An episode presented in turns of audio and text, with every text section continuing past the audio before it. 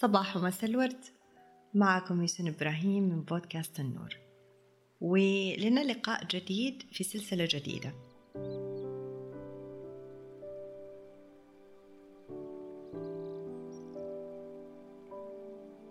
بعد ما خلصت سلسلة أطياف المشاعر آه اليوم راح أبدأ بسلسلة عن موضوع راح أقول لكم إياه بس بعد ما أحكي لكم هالقصة. مين مننا ما يحب العيد؟ وإحنا عندنا في عاداتنا في السعودية إنه بنتعيد مبالغ نقدية في الأعياد. وطبعا كطفلة كان عشقي آه هالموضوع. وأتذكر أنه أول مرة كان عندي يعني فكرة ووعي كامل عن أني أنا تعيدت لما كنت في أكيد قبل سن الدراسة وكنا في رايحين على منطقة الطايف اللي هي منطقة جبيلية جميلة جدا في السعودية آه بتتمتع بأجواء رائعة وعلى مدار السنة. آه فأنا كنت ساكنين في الرياض بس آه رحنا علشان العيد نقضيه عند بيت جدي. وفعلا رحنا. وبعد ما خلص يوم العيد كنا جمعنا أكبر مبلغ نقدي جمعته في حياتي في ذاك الوقت. والعلاقة هنا بدأت مع موضوع حلقتنا لليوم اللي هو المال. وسميت الحلقة معنى المال. المال علاقتي معاه كانت غريبة من البداية وقصصي معاه كانت لا تنتهي. فأول علاقة بدأت مع المال كانت علاقة الدهشة. كان عندي دهشة كيف هالأوراق؟ مكتوب عليها بعض الأرقام عشرة خمسة خمسين مية. وهالأوراق اللي صار إنه بعد ما انتهينا من مراسم العيد آه بابا الله يرحمه ويغفر له أخذني. أنا وأخواني وأولاد عمنا ورحنا على محل الألعاب. وهنا كانت دهشتي. كيف قدرت أني أحول هالأوراق اللي في يدي إلى كل الألعاب اللي كان نفسي فيها؟ آه العرايس اللي كان نفسي فيها آه بيوت العرايس آه مطبخ العروسة حتى كنت كمان قدرت إني أشتري مكياج أو ميك اب للأطفال في ذاك الوقت لنفسي. فكان عندي دهشة من المال إنه ممكن يكون زي العصا السحرية. وبعدين كبرت. المحطة الثانية كانت مع المال بعد ما توفى والدي الله يرحمه. وبعدها بكم سنة أنا كبرت نوعا ما فالوالدة نادتني وقالت لي ميسون إنه حابة تعرفي معايا إنه إيش الدخل اللي بيدخل لنا إيش الممتلكات اللي عند الوالد كيف إحنا بنوزع المصاريف كيف بنرتب أمورنا الحياتية كيف بندفع رواتب مثلا اللي هو المساعدة المنزلية السائق وخلافه. هنا أصبح عندي وعي بأن المال مش بس ترفيه ودهشة. المال كمان بيحول لي أشياء أساسية. آه بعدها المحطة الثالثة كانت بال 2006 خليني أرجع لكم قبلها بشوي بال 2004 كان عندي محطة مختلفة مع المال. كنت استقليت عن عائلتي وبدأت مشواري مع عائلتي الصغيرة. وفديك المرحلة كنت معتمدة اعتماد كامل ماديا لسبب أو لآخر على نفسي. فاللي صار أرجع مرة تانية أقول في 2004 إنه كان أنا كنت توني لقيت وظيفة والوظيفة كان دخلها الشهري 800 ريال سعودي.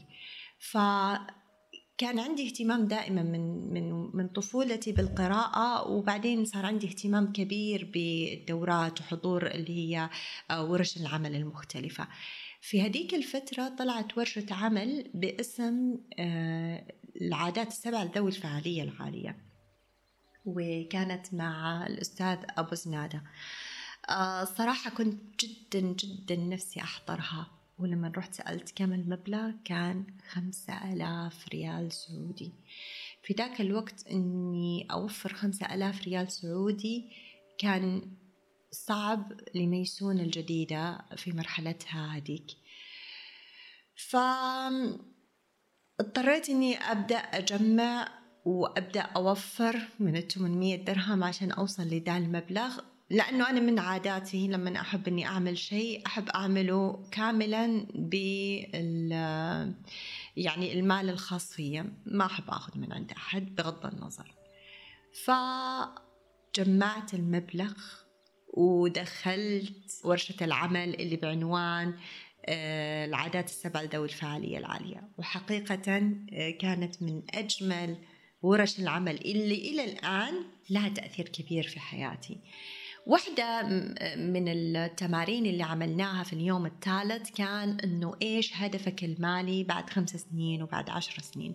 وبالفعل حطيت الهدف المالي بعد خمس سنين وبعد عشر سنين كنت بأطمح للاستقلالية الكاملة وإنه يكون صار عندي ممتلكاتي الخاصة من سيارة وبيت ورصيد بنكي بمبلغ مليون ريال.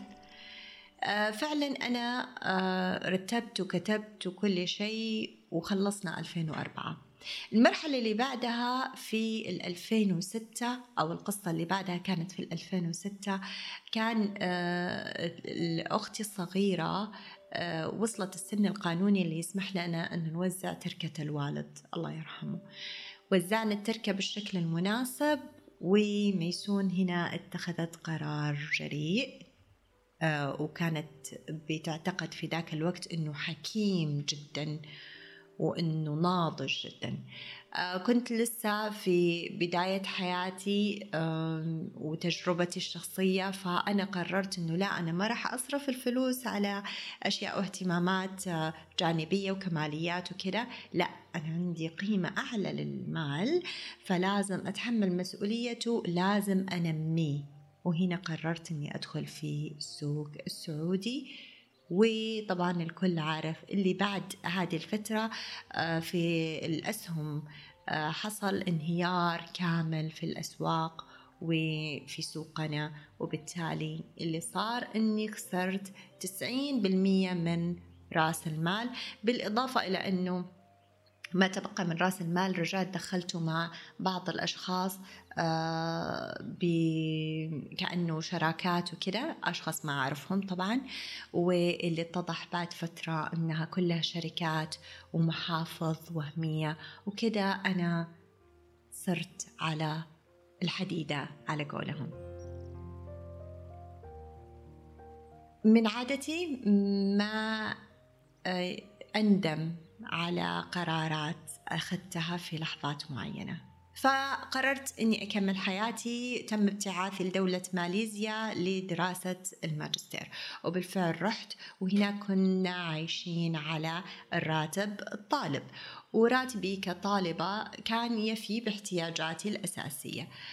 آه بس اللي أتذكره كويس أنه هناك أنا عرفت أنه علاقتي مع المال آه بدأت تختلف. صارت علاقة آه، يعني فيها بعض الرومانسية. يعني أتذكر كويس أنه كنت لما الرنجت الرنجت زي الريال بس بالعملة الماليزية وتعتبر نقود معدنية يعني. فكنت لما أشوف رنجت كده عندي في الدر أجمعهم مع بعض لأني راح أحتاجهم وأنا رايحة وأنا جاية بالمواصلات العامة للجامعة واللي المدة كانت بين البيت والجامعة ساعتين بالمواصلات العامة. فكنت أحيانا يكون خلص الراتب وما عندي كاش كافي إني أشتري وجبات في الطريق وكانت وجباتي عبارة عن الفواكه الاستوائية اللي بتنباع في المحطات. الكيس الواحد كان برنجتين. أحيانا ما يكون معي إلا رنجتين فأضطر أختار ما بين يا ترى أخذ البابايا ولا الأناناس ولا المانجا.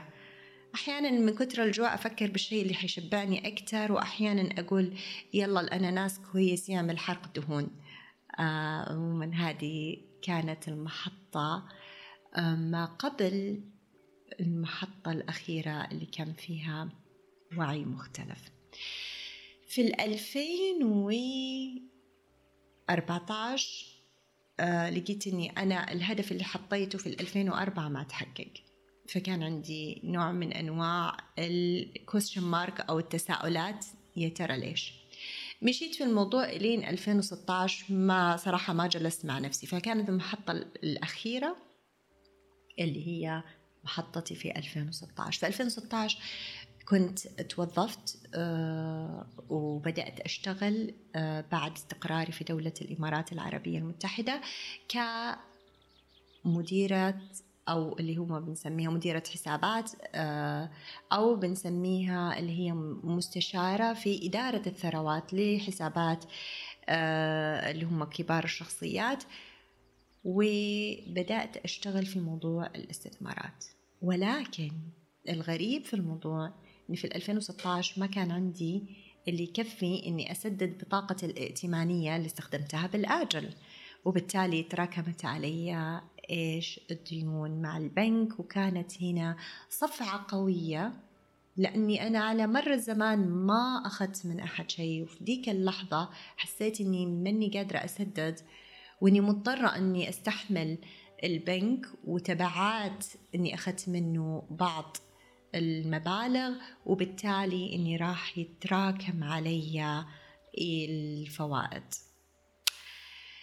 هنا كان عندي وقفة وأتذكر كويس إن يومها كنت حزينة لدرجة إني بكيت بكيت إنه أنا 2016 ما عملت لسه أي شيء.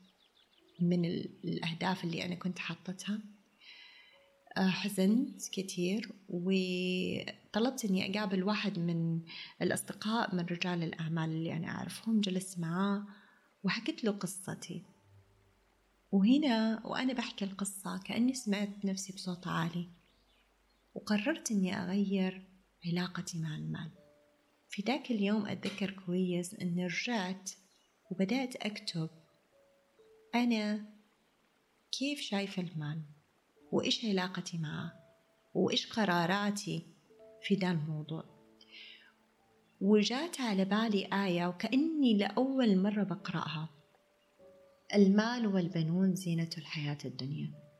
بدأ بالمال الله سبحانه وتعالى جل وعلا قبل البنون.